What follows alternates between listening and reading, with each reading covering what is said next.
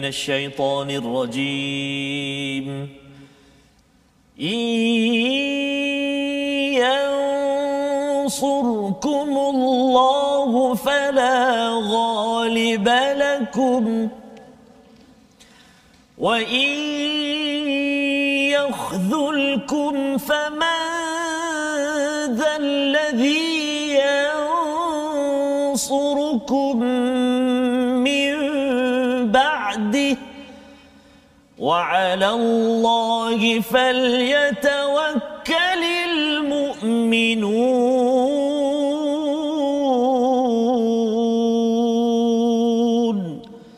صدق الله العظيم.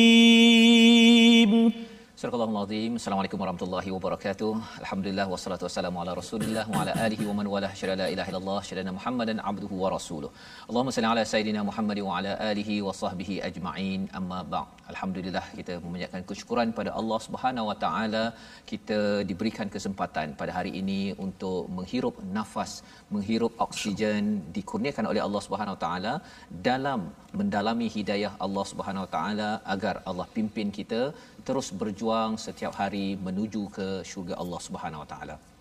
Alhamdulillah pada hari ini kita bersama dengan Ustaz Tarmizi Abdul Rahman. Apa khabar Ustaz? Alhamdulillah Ustaz. Alhamdulillah ya. Merah, menyala. Menyala. Bak semangat yang mengkobar. Berkorban kerana perjuangan Ustaz. Betul, Ustaz. Ya, yang kita harap terus ya Ustaz Ya, ya. Ustaz. Hari ini kita bersemangat Ya. uh, kepada tuan-tuan yang berada di rumah untuk share Ya, ya, tekan Ya. butang share. Ada loceng ke Ustaz? Sebarkan tining. Ah, ting-ting Sebarkan. kalau di YouTube Ah, lah sebarkan, ya. eh. Sebarkan uh, untuk sama-sama kita meneruskan Ya. uh, pelajaran kita daripada halaman yang ke-71 Ya. berbicara tentang bagaimanakah kita ingin mendapat pertolongan daripada Allah ya dan uh, kalau ada cabaran yang uh, ber, melanda ketika kita berjuang Allah mengingatkan satu nikmat yang besar Ya. yang kita akan belajar pada pada hari ini. Jom sama-sama kita mulakan dahulu dengan Ummul Quran dipimpin oleh Ustaz Tarmizi Abdul Rahman. Baik, terima kasih Fadil Ustaz Tuan Fazrul. Uh, Assalamualaikum warahmatullahi wabarakatuh. Tuan-tuan dan puan-puan, muslimin dan muslimat para penonton My Quran Time yang senantiasa dalam rahmat Allah Subhanahu wa taala. Uh, Ar-Rahman 'allama al-Quran Ustaz. Uh, satu nikmat yang Allah Taala kurnia pada kita iaitu kesempatan untuk terus dan terus dan terus belajar dalami Al-Quran kalamullah. dan semestinya surah Al-Fatihah Ustaz yang kita tak pernah tak baca dalam My Quran Time Ustaz sehinggalah ke episod yang hari ini begitu juga dalam kehidupan kita Ustaz kita akan tunduk kita akan patuh kepada Allah Subhanahu Wa Taala kita akan sujud dan kita akan membaca surah Al-Fatihah di setiap qiyam solat kita Ustaz. Jadi hari ini kita nak baca surah Al-Fatihah. Mudah-mudahan tuan-tuan dan puan-puan para penonton sekalian, sahabat-sahabat Al-Quran semuanya dapat mengambil ataupun uh, menyemak surah Al-Fatihah kita dan satu hari nanti mungkin kita berdua dan bertiga bersama Ustaz Tirmizi akan mendengar bacaan tuan-tuan dan puan-puan sahabat Al-Quran. Kita dah dengar dah dekat Johor, kita Johor, ada dengar. ya, Ustaz. Dekat Pahang kita ada Pahang dengar. kita dah ya. dengar. Dan insya-Allah Banyak lagi tempat-tempat negeri yang akan belum datang kita insya-Allah. pergi, ya. Baik, Baik. insya-Allah. Terima kasih Ustaz. Jadi kita sama-sama baca Ummul Quran surah Al-Fatihah. أعوذ بالله من الشيطان الرجيم بسم الله الرحمن الرحيم.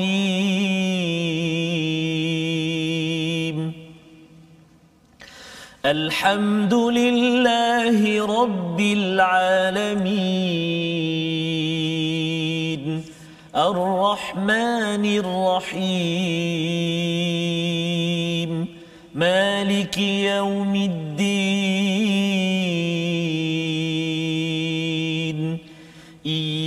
إياك نعبد وإياك نستعين. اهدنا الصراط المستقيم. صراط الذين أنعمت عليهم غير المغضوب عليهم ولا الضالين.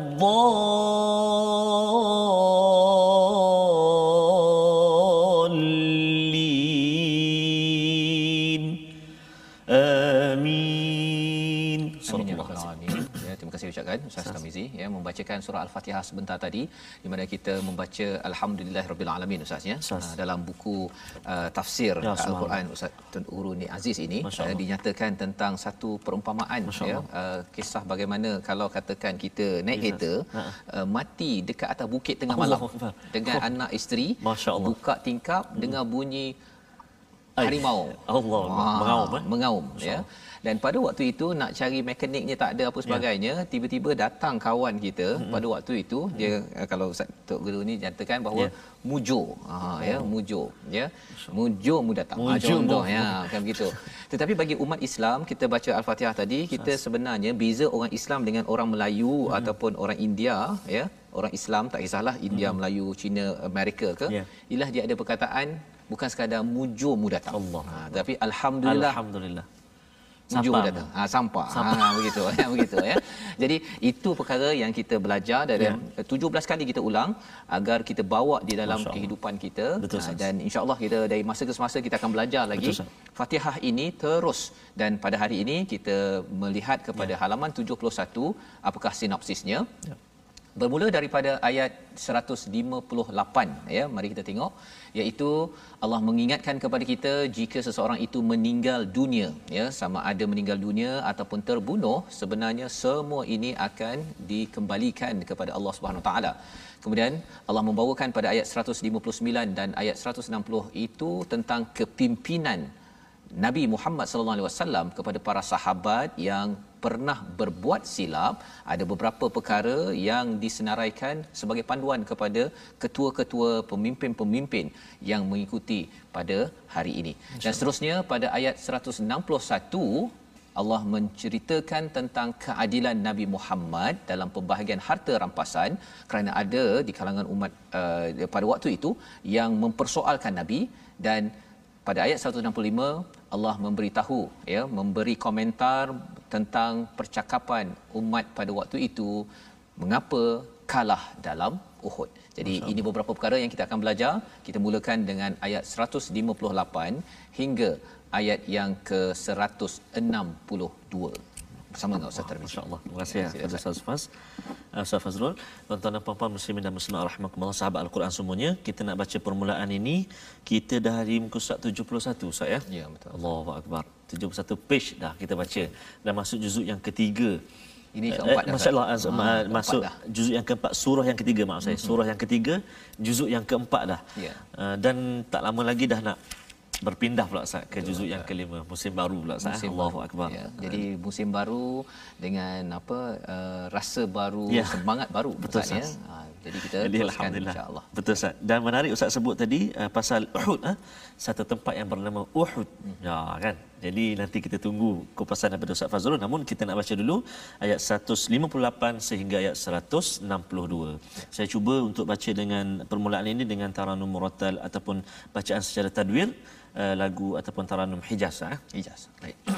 أعوذ بالله من الشيطان الرجيم ولئن متم أو قتلتم لإلى الله تحشرون فبما رحمة من الله لنت لهم ولو كنت فظا غليظ القلب لانفضوا من حولك فاعف عنهم واستغفر لهم وشاورهم في الأمر فإذا عزمت فتوكل على الله إن الله يحب المتوكلين إن ينصركم الله فلا غالب لكم وإن يخذلكم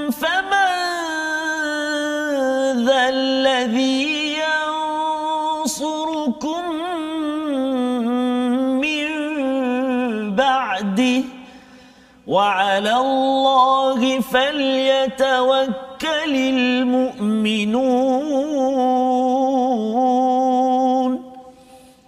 وما كان لنبي أن يغل ومن يغل يأت بما غل يوم القيامة ثم توفى كل نفس ما كسبت وهم لا يظلمون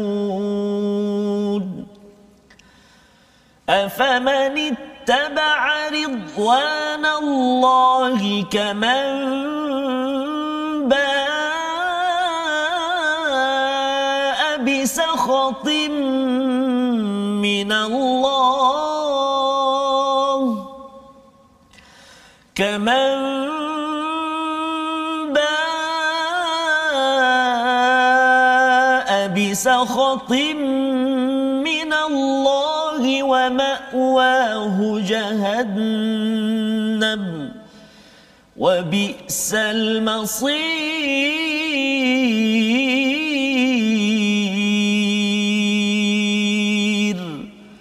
صدق الله العظيم. Surah Al-Azim. Terima kasih Ustaz. Uh, membacakan ayat 158 hingga ayat 162 sebentar tadi memulakan ya yes, pembelajaran kita menyambung sebenarnya yeah. daripada halaman semalam iaitu halaman 70 pada ayat 157. Allah mengingatkan pada ayat 157 iaitu jika ya wala in qutiltum fi sabilillah jika kamu terbunuh pada jalan Allah ataupun meninggal wafat uh, ada dua perkara yang dapat iaitu dapat keampunan dan dapat rahmah Rahmat. kasih sayang daripada Allah. Betul, ya Allah nyatakan begitu pada ayat 157 ya dan Allah nyatakan dua perkara itu uh, rahmat dan juga uh, maghfirah ini lebih baik daripada harta yang mereka kumpulkan Masya. segala kemenangan ke apa sebagainya. Masya. lebih bagus ya daripada uh, apa yang berlaku. Pasal Uhud kalah ustaz ya. Jadi Allah beritahu bahawa kalau terbunuh atas jalan Allah uh, walaupun kalah itu hmm. tetap juga itu lebih baik Masya. daripada apa yang mereka kumpulkan Masya. apa yang mereka dapat. Jadi pada ayat 158 Allah menambah ya dan sesungguhnya sekiranya kamu mati atau gugur uh, kali ini Allah mulakan dulu mutum ya mati kemudian barulah syahid ya terbunuh. Ha, kalau ayat 157 tadi uh, terbunuh dahulu ya syahid dahulu kemudian barulah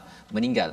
Jadi ayat 158 ini Allah beritahu kepada seluruh manusia kalau katakan meninggal semua orang meninggal yeah. ya kalau terbunuh ya kalau terbunuh itu bukan fi sabilillah mm-hmm. tapi melawan jalan Allah maksudnya terbunuh itu ataupun kena bunuh pasal orang tak puas hati tak bayar hutang ke apa ke uh, Allah cakap la ilallahi tuhsyarun ya semua akan kembali balik kepada Allah tetapi Allah tak janjikan apa-apa hmm. ha, bila tak janji apa-apa tu sama ada dapat keampunan hmm. dapat rahmat ke tidak tak ya, jelas yeah. ya berbanding dengan ayat 157 jadi tentera Uhud kalah ustaz yeah. ya tentera Uhud kalah yang kita baca sekarang ini adalah analisis uh, tentang komentar Allah dah lepas habis Uhud yeah. ini uh, cuba uh, ustaz lah kalau katakan kita mm-hmm. ada satu pasukan ustaz ya yes, kita minta dia buat kerja mm-hmm. dia tak buat kerja Allah dan sebabkan dia tak buat kerja itu hmm. mesin yang digunakan itu tersalah uh, guna uh-uh. terpotong tangan Allah orang tersebut Allah. meninggal seorang masyaallah ya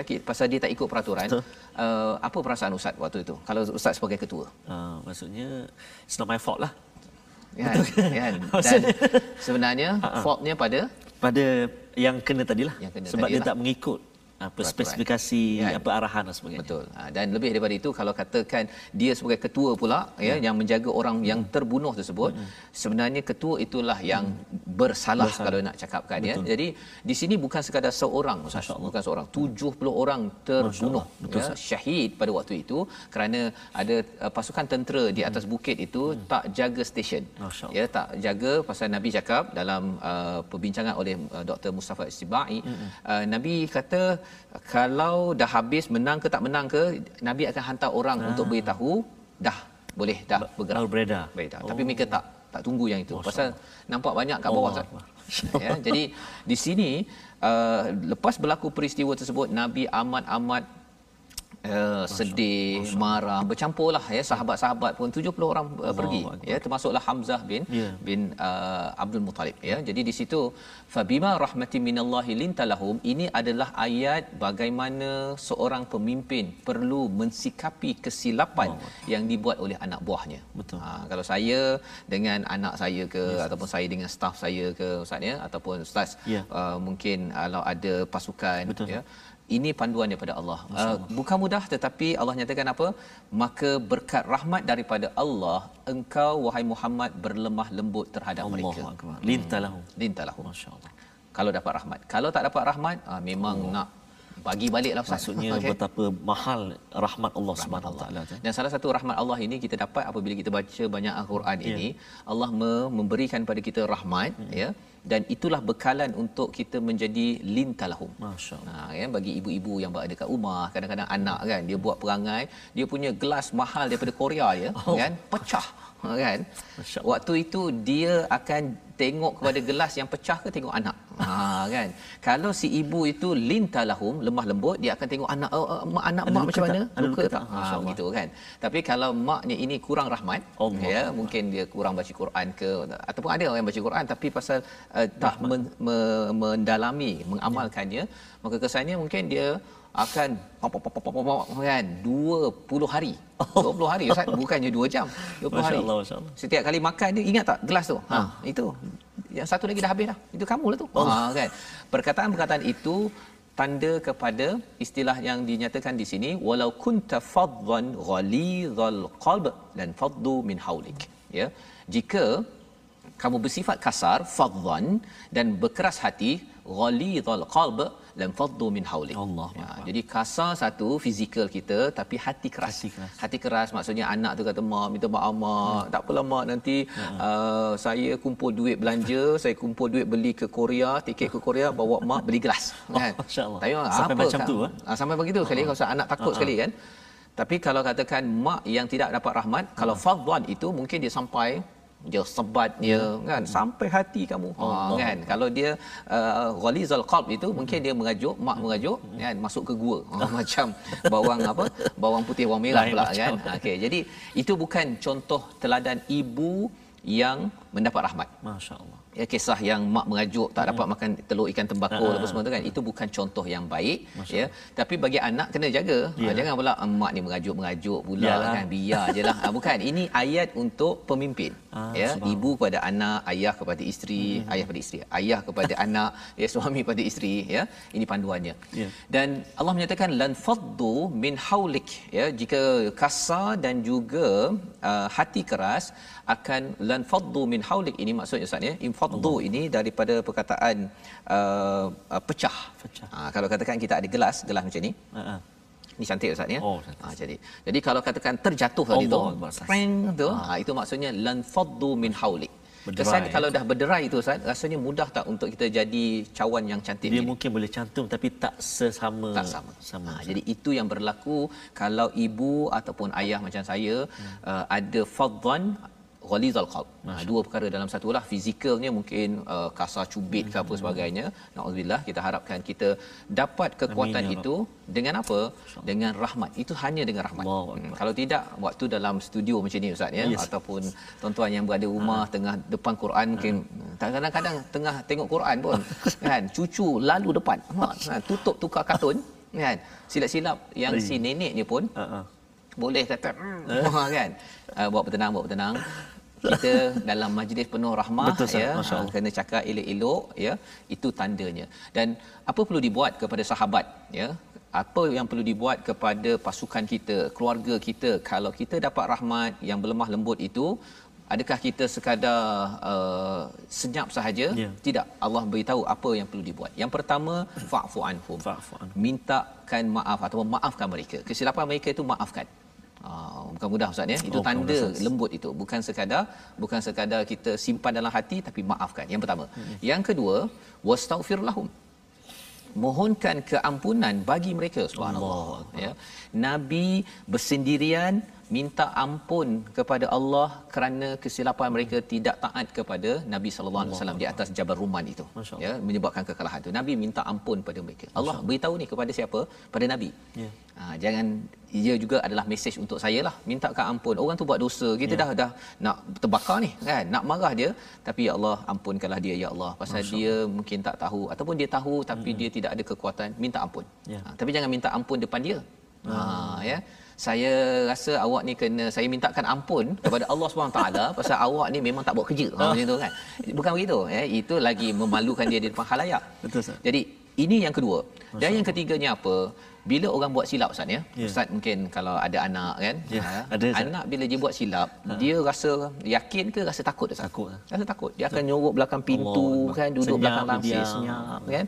Maka pada waktu itu sebagai tanda kita ini adalah orang yang lembut ataupun ber, uh, layin tadi itu Hmm. uh, lembut itu uh, wasyawirhum fil amr mesyuarat dengan dia. Masya Ha, panggil dia balik, okey, anak abah kita nak pergi bercuti ni. Ha. Dia dah buat silap dah ni. Okey, dia- mai mai mai mai kita nak bincang sikit. Ha, jangan bincang pasal mai mai kita nak bincang pasal macam mana mengembalikan gelas pecah. Ha, yang itu Memang tak cuti lah memang tak cuti lah. tak cuti. Kan? Pasal abah tak apalah abah, kita tak payah pergi cuti abah. Kan? Tapi kadang-kadang macam tu tak berlaku bila bila berlaku contoh kan. Ha, Ya. Kita kadang-kadang bila macam plan cuti ni kita dah cancel terus. So, oleh sebab kesalahan tu. Itu sebenarnya bukan cara yang Bukan. betul Itu Ustaz. maksudnya fadlan ghalizal. Ya, hati keras pada waktu itu hmm. kerana apa? Rahmat itu kurang pada waktu itu. Si ayah lah ya ha, dia berlaku juga pada saya ustaz ya Ya, dia ada waktu sama, tu dan sama. ini bila baca ayat ini sebalik dan ini bukannya pecah gelas Ya. kan yang dapat surat boleh Allah. balas tu kan bukan bukan ini adalah 70 orang terbunuh Kematian saya melibatkan Kematian. nyawa. ha. macam cuba bayangkanlah kalau Masya Allah. katakan orang yang kita sayang Masya-Allah. pasal orang tak buat kerja tak ikut prosedur SOP kematian ataupun terbunuh Allah. subhanallah ya tapi Allah kata kena buat tiga perkara ini fa iza azamta dah dapat uh, dah mesyuarat ya pasal nak move on Yes, ya yes. dengan kehidupan nak teruskan kehidupan bila dah mesyuarat itu biasalah ustaz bila Ya. kita bagi kerja pada A kita dia tak buat kita dah susah nak percaya Betul?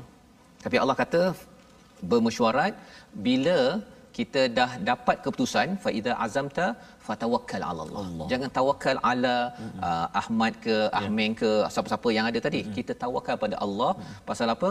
Innallaha yuhibbul mutawakkilin. Allah suka kepada orang yang bertawakal pasal apa?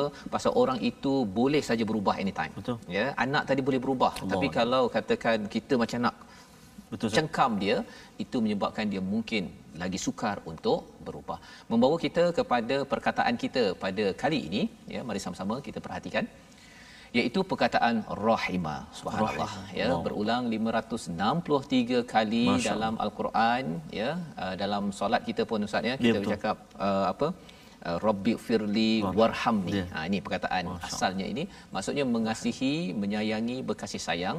Bila kita baca Ar-Rahman Ar-Rahim kita mohon Allah ya Allah tolong kesian ke aku ya Allah. Ha ya, tolong kesian ke aku. Jadi kalau kita minta Allah kesian kat kita, kita akan kesian kepada orang yang berbuat silap. Ya. Ha, kalau macam tadi kan dia bukannya dia tengok ini lebih berharga. Oh, ya, dia tengok kepada orang yang tersilap tadi itu anak tadi uh, tersilap buat kerja tadi ya Allah dia mungkin kurang tahu ataupun tersilap. Hmm. Aku pun banyak silap ya Allah tolonglah beri maaf kepada aku Allah. ya. Jadi kita pun maafkan. Ya Allah aku banyak silap. Ya Allah tolong uh, lindungi kesilapan aku. Jadi kita pun minta ampun hmm. untuk orang itu. Dan ya Allah aku ni banyak silap tapi engkau masih lagi beri aku bercakap dengan Allahu Akbar. kan? Jadi kita pun bercakap dengan orang yang buat silap. Bukan mudah. tetapi dengan doa kita kita mohon rahmat banyak-banyak kita banyak berbuat kebaikan rahmat Allah turun kepada keluarga kita tuan-tuan yang dirahmati Allah sekalian insya-Allah organisasi kita tidak jadi seperti tadi lah Ustaz. Ya, Ustaz. Perang ha tadi kan tidak berderai dan bila dah berderai tu Ustaz. dia makan hati lah Ustaz. Allah Ustaz. Dia bila Satu makan kalimah yang saya Ya. kata juga lan lan faddu min haulik mereka menjauhkan diri Ustaz. ya Allah. Maksudnya uh, infaddu tu uh, diterjemahkan menjauhkan tapi istilah awalnya berderai. Berderai. Berderai. Jadi dia akan lari nak kembali balik tu. Allah tak sama nah, dengan- tak semudah itu. Allah ya, yang kita doakan Yes, kita dapat sesuatu daripada halaman ini. Kita tak bincang lagi ayat seterusnya Ustaz, tapi tak apa. Kita berehat sebentar. Kita bertemu kembali My Quran Time baca faham amal insya-Allah.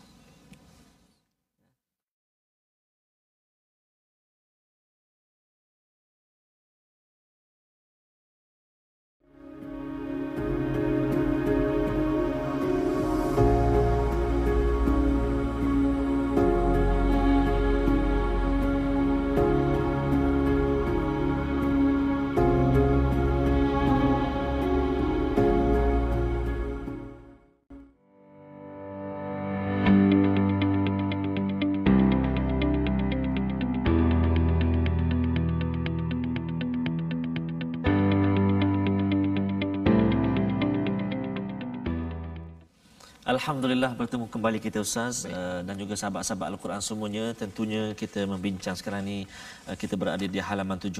Uh, saya kira satu perkongsian dan satu ilmu yang sangat menarik uh, yang memang berlaku pun dalam kehidupan kita Ustaz. Ya. Tapi saya, saya secara peribadinya pun rasa sangat bersyukur pada hari ini dapat kita mempelajari uh, ayat 159 ini dan ayat-ayat selepas ini Ustaz uh, tentang bagaimana kita mengolah suasana dalam kehidupan kita berkeluarga, institusi dan sebagainya. Uh, sangat hebat sekali ayat 159 ini dan ayat-ayat yang kita akan tengok sebelum ini. Walaupun buat salah macam mana, tetap lagi uh, fa iza azamta fatawakkal Allah wa syawirhum fil amr fa iza azamta fatawakkal ala Allah bukan kita sisihkan bukan kita terus uh, menghukum dan sebagainya namun ada lagi peluang yang diberikan, diberikan. dan bertawakkallah kepada pemilik kita yang sebenar-benarnya Allah Subhanahu taala. Jadi sahabat-sahabat al-Quran semuanya uh, jangan lupa untuk bergabung dengan kita di platform rasmi kita Facebook kita Sahabah Al-Quran my hashtag Quran Time dan juga my hashtag Quran Time. Kita juga ada YouTube kita my hashtag Quran Time official dan juga boleh ikuti kami dalam Instagram kami my Quran Time official official dan sebagai seperti biasa juga dalam setiap episod kita kita ingin kongsikan uh, asas-asas tajwid yang kita ingin pelajari ataupun kita ingin ulang kaji sebenarnya. Iaitu pada hari ini kita nak kongsikan ustaz kita nak menyambung lagi makhraj al-lisan iaitu makhraj lidah. Ada makhraj khas dia iaitu makhraj uh, hujung lidah Uh, diletakkan pada bahagian belakang gigi bawah. Iaitu ada tiga huruf huruf sad huruf sin dan juga huruf zai. Dan contoh yang kita nak kongsikan pada hari ini iaitu berkaitan dengan huruf sad, sad. Kita kita baru membincangkan tempat keluar dia. Kita belum membincangkan lagi sifat dia. Ada sifat tebal, ada macam-macam lagi. Yang ini kita baru nak berkenalan dengan tempat keluar dia. Tempat Dekat keluar. mana? Tempat dia, hujung lidah kita diletakkan pada bahagian belakang gigi bawah kita. Sad. Contoh ayat adalah ayat 160 iaitu lah yansur yansur sur. Ha, dan huruf sa ni dia ada satu sifat uh, kalau kita bagi uh, pengenalan sikit hari ini iaitu huruf uh, sifat isti'la tebal kan? So dia punya tebal. Sur. Jadi insyaallah di pertemuan akan datang kita akan tengok pula sifat dia.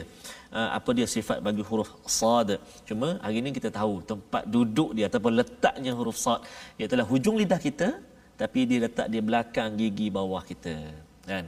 Sa sad. Ha, itu ejaan dia soft alif dal. Sad. Ha, jadi itu uh, jangan kita tentukan dengan uh, sin pula Uh, tapi ini dari segi sifat lah. Mm-hmm. Kalau sin dia tak ada tebal, tak uh, kan. Uh, jadi kalau kalau contoh pada ayat yang surkum yang surkumullah itu kalau kita baca dengan sin salah lah. Yang sur tipis. Mm. Ini sa yang sur. Ah dia bunyi tebal. Sebab apa? Sebab sifat dia isti'la. Dan sifat ni jangan keliru. Kita akan kongsi pada uh, pertemuan hukum tajwid yang akan membincangkan khusus tentang sifat-sifat huruf dalam al-Quran. Silakan ini menarik Ustaz ya. ya. Sebenarnya tentang makhraj huruf ini makhraj. lebih daripada itu dia memberi kesan pada psikolinguistik yes. istilahnya. Psikolinguistik. Ha, psikologi kepada bahasa yang kita Betul, gunakan. Betul, Sebabnya perkataan dalam bahasa Arab ni sampaikan perkataan amal dan ya. juga amal. Ya. kan? Dia amal membawa, juga amal eh? ya. membawa maksud yang jauh beza. Jauh beza betul. Ya, satu angan-angan dia yang ya. yang ringan tadi amal alif kan. Betul. Tapi kalau amal tadi itu jadi bila penggunaan perkataan sin, sad ya, ia memberi kesan yang jauh. Macam kita uh, kongsi sebelum ni Ustaz. Ya. Kul dengan kul. Ya. Allah. Oh, Katakanlah makanlah. Makanlah. Oh, kan jauh beza. Jauh kan. Tahu tu tu tengah hari pula tu ah, kan. Tengah hari pula sah. Baik. Jadi kita teruskan. Uh, tadi kita sudah pun berbincang panjang tentang ayat 159 dan ya. Allah menyambung pada ayat 160 itu mengingatkan ya kalau Allah tolong tak ada siapa yang boleh kalahkan ya, ya kalau Allah tak tolong Allah. tak ada siapa yang boleh bantu Allah. jadi Allah kata wa 'alallahi falyatawakkalul mu'minun ya pasal kadang-kadang bila kita dah ada orang buat masalah yes, kita nak tawakal pada Allah uh-huh. okey hmm. tapi ya. kamu buat silap kan masa yang sama. Ha, tapi sebenarnya Allah ini sebenarnya yang dah bantu kita selama Betul, ini sahas. dan lebih baiklah minta Allah untuk ubah orang itu Allah. berbanding dengan kita sendiri yeah. nak ya. kawal hati Betul, kita sahas. nak uh, berkasar Betul, tapi rupa-rupanya orang itu makin jauh pasal kaedah itu bukan kaedah yang Allah berikan ya, kepada kita. Masya Ini cara bagaimana nak uh, menguruskan pasukan, ya. uh, ke anak Betul. ke yang tersilap. Ya. Ha, pasal kita pun pernah tersilap. Betul. Ha, kalau kita ni malaikat tu lain cerita Oh. Ustaz ya. Ha, jadi ini Allah beri panduan. Pada ayat 161 Allah mengingatkan kepada kita tentang ada komentar kepada Ya. nabi ini, orang-orang yang tak puas hati dengan nabi, dia kata nabi ini yaghul. Ah. Apa maksud yaghul ini? Maksudnya uh, khianat dalam uh, dia ambil bahagian dia sahaja ketika ada harta rampasan. Harta rampasan. Ha, jadi Allah kata Allah yang me- melindungi nabi wa may ya'lul ya. Siapa yang uh, berkhianat dia akan datang dengan apa yang dia khianati pada hari kiamat. Tetapi thumma tuwaffa ya akan dilengkapkan dibalaskan ditunaikan uh, apa yang dibuat. Tidak Allah zalim. Ha, nak ceritanya apa? Ayat 161 ni ada di kalangan orang-orang munafik pada waktu itu. Dia persoalkan nabi punya integriti kan? Ha, ya dalam masa yang sama nabi memang buat kerja dia. Ha, jadi apa poin dekat sini? Sebenarnya pada ayat 162 Allah menyatakan maka adakah orang yang mengikuti keredaan Allah sama dengan orang yang kembali membawa kemurkaan daripada Allah dan tempatnya di neraka jahanam Ya. Ha, jadi ini golongan munafik pada waktu itu hmm. dia persoalkan nabi hmm. padahal nabi ini adalah orang yang berjuang bekerja keras Betul. ya orang munafik ni suka membawang istilahnya ha ya Ustaz, ya pada semalam uh, kita sudah membincang orang munafik dia suka membawang hari ni sambung lagi Ya. dia siap cakap lagi nabi ni Ha-ha. jadi makan kot Ya. ha kan jadi kalau benda tu ada asas boleh tapi kalau sekadar nak buat-buat uh, apa celoteh hmm. nak buat konspirasi Ya. perkara itu Allah tegur sebagai satu kezaliman malah mendapat kemurkaan daripada Allah Subhanahu Wa Taala. Jadi nak ceritanya uh, orang baik ada beberapa darjat ya, orang yang buat tak baik pun ada darajat uh, pelbagai, hmm. ada tahap pelbagai. Kita nak baca daripada ayat 163 Ya. hingga ayat 165 dalam kekacauan dalam kekalutan ini macam mana kita nak masih lagi tenang menghadapi cabaran yang ada. Jom Ustaz. Masya Allah baik. Terima kasih Fadil Ustaz Fazrul. Tuan-tuan dan puan-puan, kita nak menyambung uh, baki ayat kita dalam muka surat 71 ini. Mari kita sama-sama baca ayat 163 sehingga ayat 165. Saya nak sambung dengan Taranum Soba pula saya. Soba. أعوذ بالله من الشيطان الرجيم.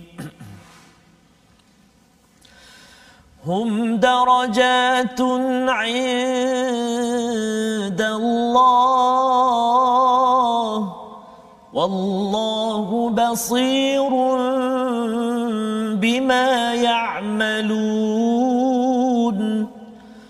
لقد من الله على المؤمنين إذ بعث فيهم رسولا من أنفسهم.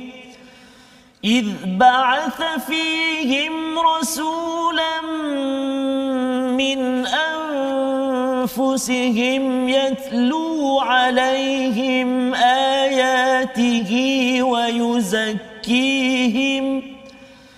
ويزكيهم ويعلمهم الكتاب والحكمة. وإن كانوا من قبل لفي ضلال مبين.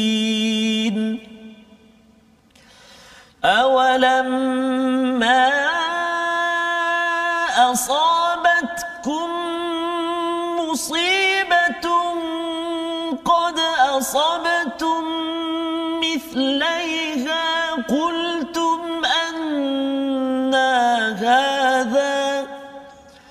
قل هو من عند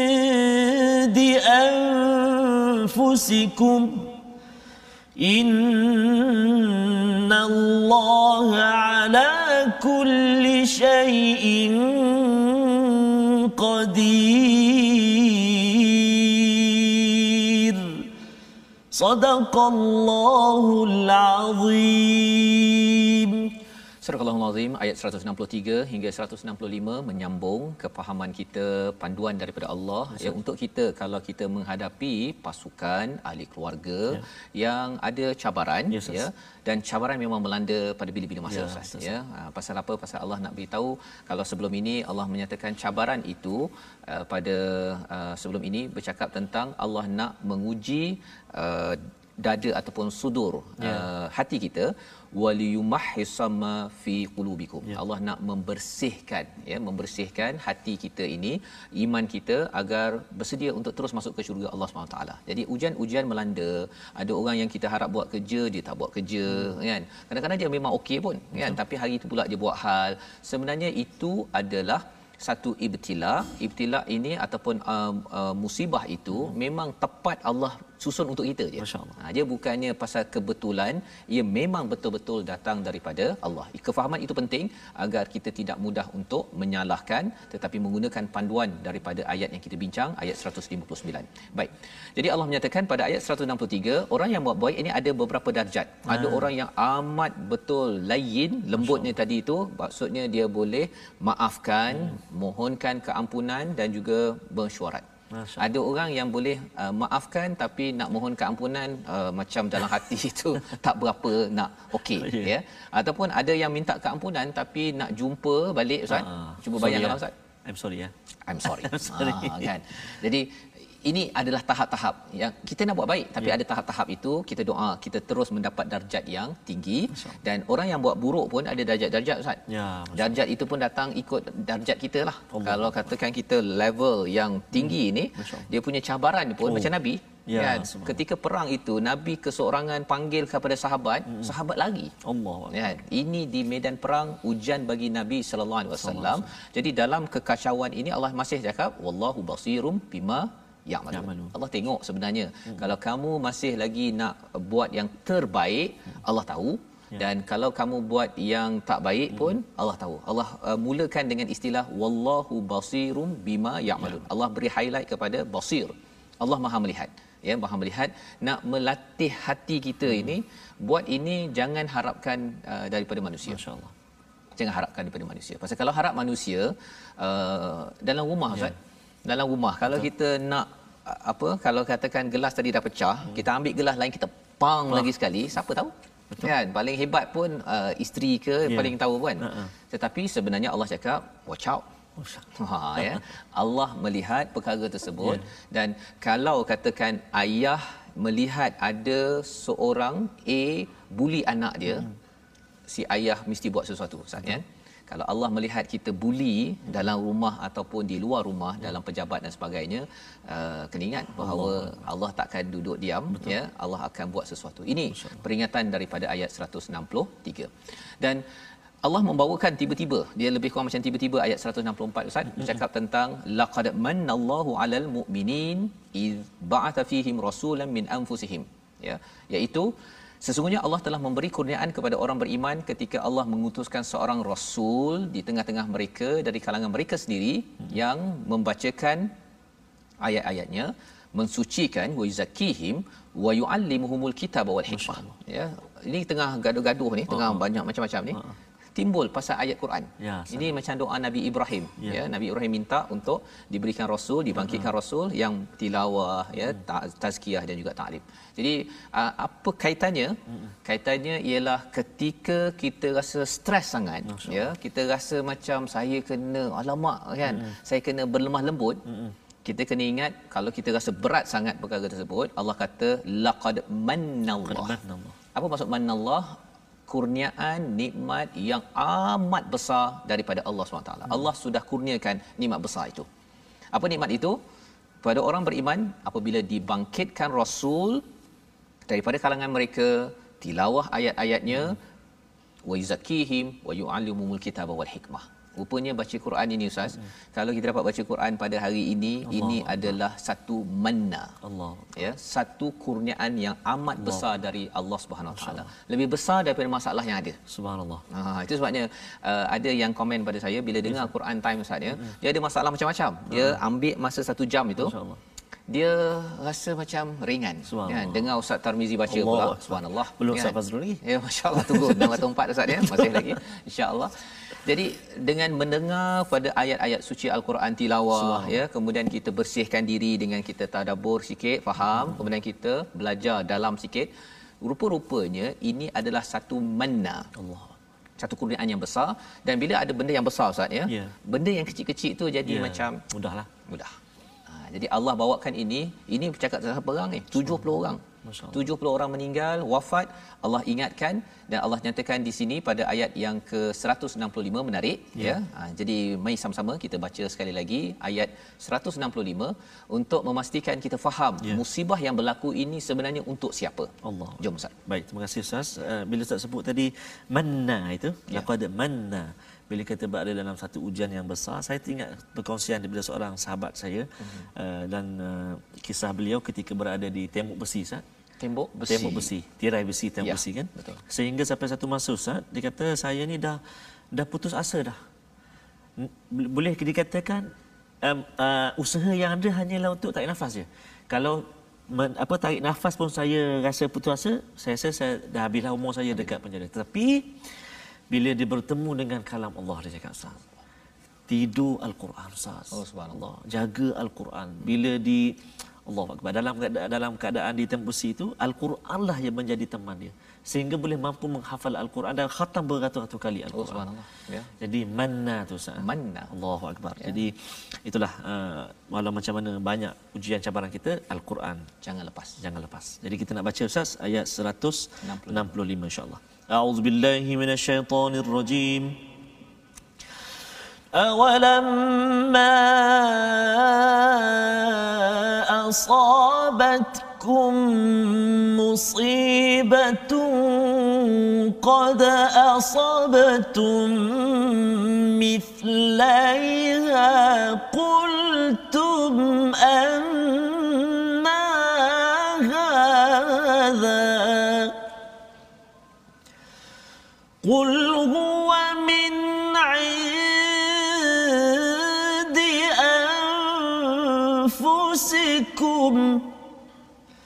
إن الله على كل شيء قدير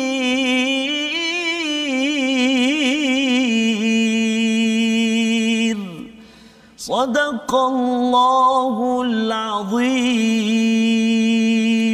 Surah Al-Azim ayat 165 dan mengapa kamu hairan ketika ditimpa musibah kekalahan pada perang Uhud padahal kamu telah menimpakan musibah dua kali ganda kepada musuhmu pada perang Badar. Maksudnya maksudnya perang Badar itu yeah. ramai tentera musyrik uh-huh. itu yang meninggal yeah. ya.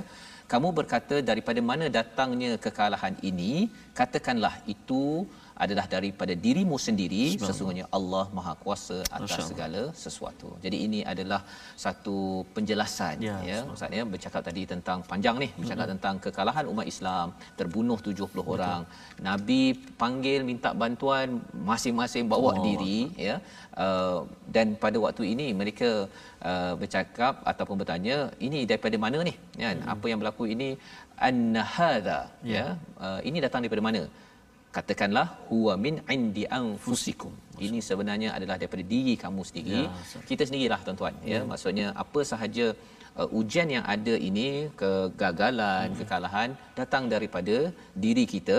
Innallaha ala kulli syai'in qadir. Allah berkuasa nak buat menang ya. boleh tak ada masalah. Betul tapi Allah nak mengajar macam-macam ya yang kita boleh belajar di sini cara menguruskan kegagalan Allah. menguruskan konflik Betul. ya dan dengan ini kita dapat baca pada tahun ini yes, yes. Uh, oh rupanya ia bukan perang adalah perjuangan paling besar uh-huh. tapi di bawah tu perjuangan dalam keluarga Betul. dalam organisasi dalam masyarakat ia adalah menggunakan formula Betul. yang ada ini dan lebih ustaz ya kalau kita tengok uh, kalau kita lihatlah ayat 159 hmm. awal tadi kita bincang panjang tentang uh, apa kalau nak bersifat lemah lembut ya.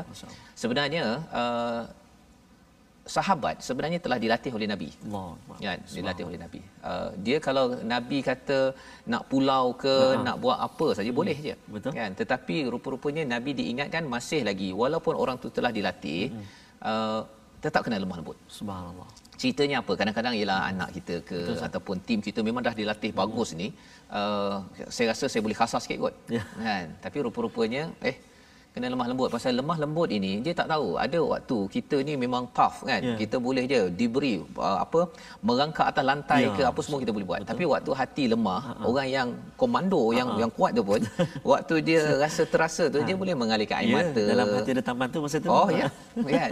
Ha, jadi Allah beritahu ini ayat 159 untuk ketua. Allah. Ketua kena kalau nak pilih antara berlemah lembut dengan kasar, Ya. sila pilih Allah. Berlembut. Ha, bukan lemah lembik Ustaz ya. Ha, bukan lemah lembik, ni lemah lembut. Okey.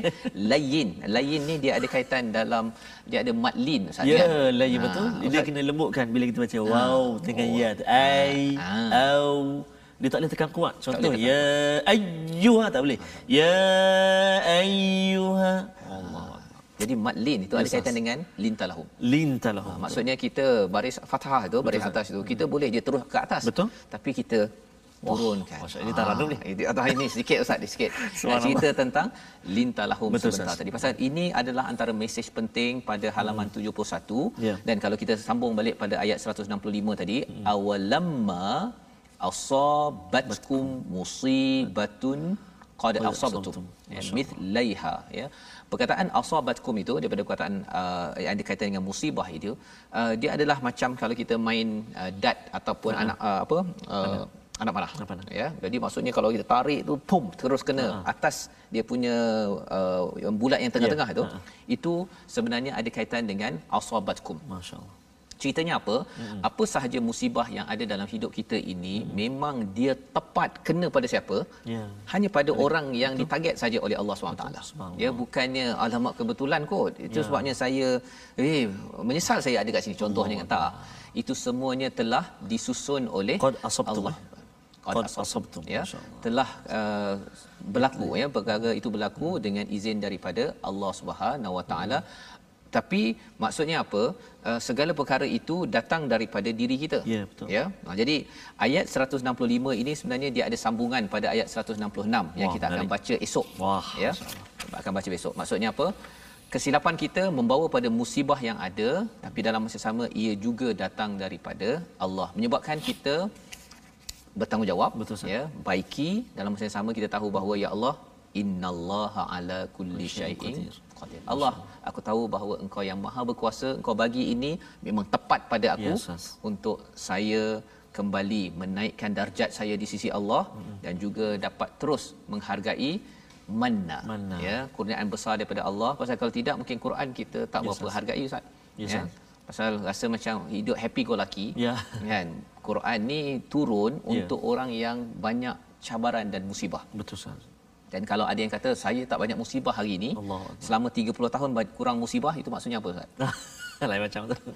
maksudnya tidak berlaku pembersihan di sini Betul. khawatir nanti dibersihkan Allah di sana ustaz Masya Allah, Masya Allah. Kita- Sebab tu orang yang ditimpa musibah ni sebenarnya Allah sedang mengangkat darjat dia kan, nak bersihkan dosa dia, nak makanya nak nak apa? Pull him back. Contoh kan nak menarik kembali dalam Kepada on Allah. the track kan. Yes. Oi, cakap banting pula ni Ustaz. Nah, itu yang kita nak membawa pada resolusi kita Yes, pada hari ini iaitu daripada ayat yang ke 159 mari kita sama-sama saksikan jika ada konflik tiga perkara yang perlu kita buat maafkan mohon ampun dan bermesyuarat ya diikuti dengan tawakal yang benar-benar kepada Allah Subhanahu Wa Taala itu kaedah menguruskan cabaran konflik ataupun masalah dalam sesebuah institusi yang kedua pada ayat 161 elakkan bersikap khianat ya dan jangan menuduh orang lain khianat itu yang perlu kita beri perhatian dan yang ketiganya rebut anugerah Allah yang Allah nyatakan sebagai manallah Allah. iaitu mendalami al-Quran. Masya Itu akan menyebabkan segala cabaran yang ada menjadi kecil hmm. kerana kita tahu bahawa orang-orang terdahulu juga menghadapi cabaran Yes. tapi mereka diingatkan kurniaan besar daripada Allah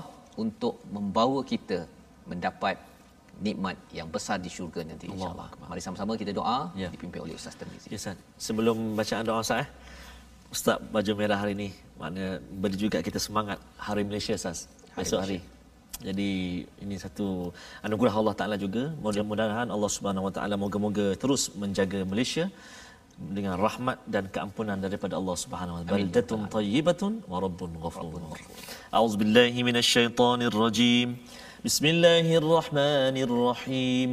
الحمد لله رب العالمين والعاقبة للمتقين ولا عدوان إلا على الظالمين والصلاة والسلام على رسول الله الأمين سيدنا محمد وعلى آله وصحبه أجمعين Ya Allah, ya Tuhan kami, kami mohon ke hadratmu, ya Allah. Jadikan kami hambamu yang bersahabat benar-benar dengan Al-Quran.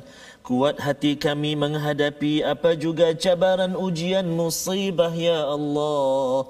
Dan taran daripada Al-Quran yang menjadi teman kami. Ana al-layli wa atrafan nahar. Membacanya, memahaminya pagi, petang, siang dan malam.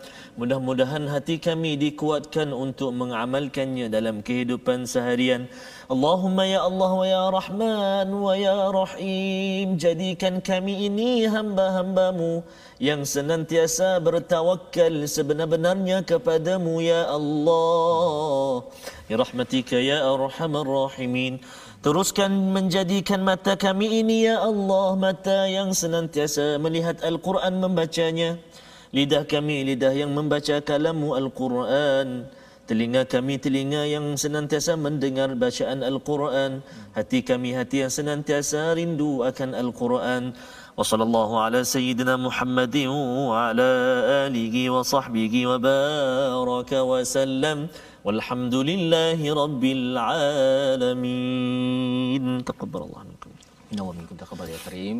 Amin amin ya rabbal alamin. Moga Allah mengurniakan ya yes. kepada kita untuk terus ya berjuang dan salah satu usaha kita yes, wakaf yes. untuk ummah ustaz. Yeah. Kita menjemput pada tuan-tuan untuk bersama wakaf untuk ummah agar kita sentiasa dapat membawa nilai layin lemah lembut di dalam kepimpinan kita di rumah, di organisasi, di pejabat negeri dan negara yeah. agar perkara ini menjadi satu bukti bahawa kita benar-benar menghargai kepada mana satu anugerah besar daripada Allah Subhanahu Wa Taala. Kita bertemu kembali pada jam 5 petang yes, pada jam 10 malam dan 6 pagi. pagi. Program My Quran Time ini dibawakan oleh Mofas. Insya-Allah My Quran Time baca faham amal insya-Allah.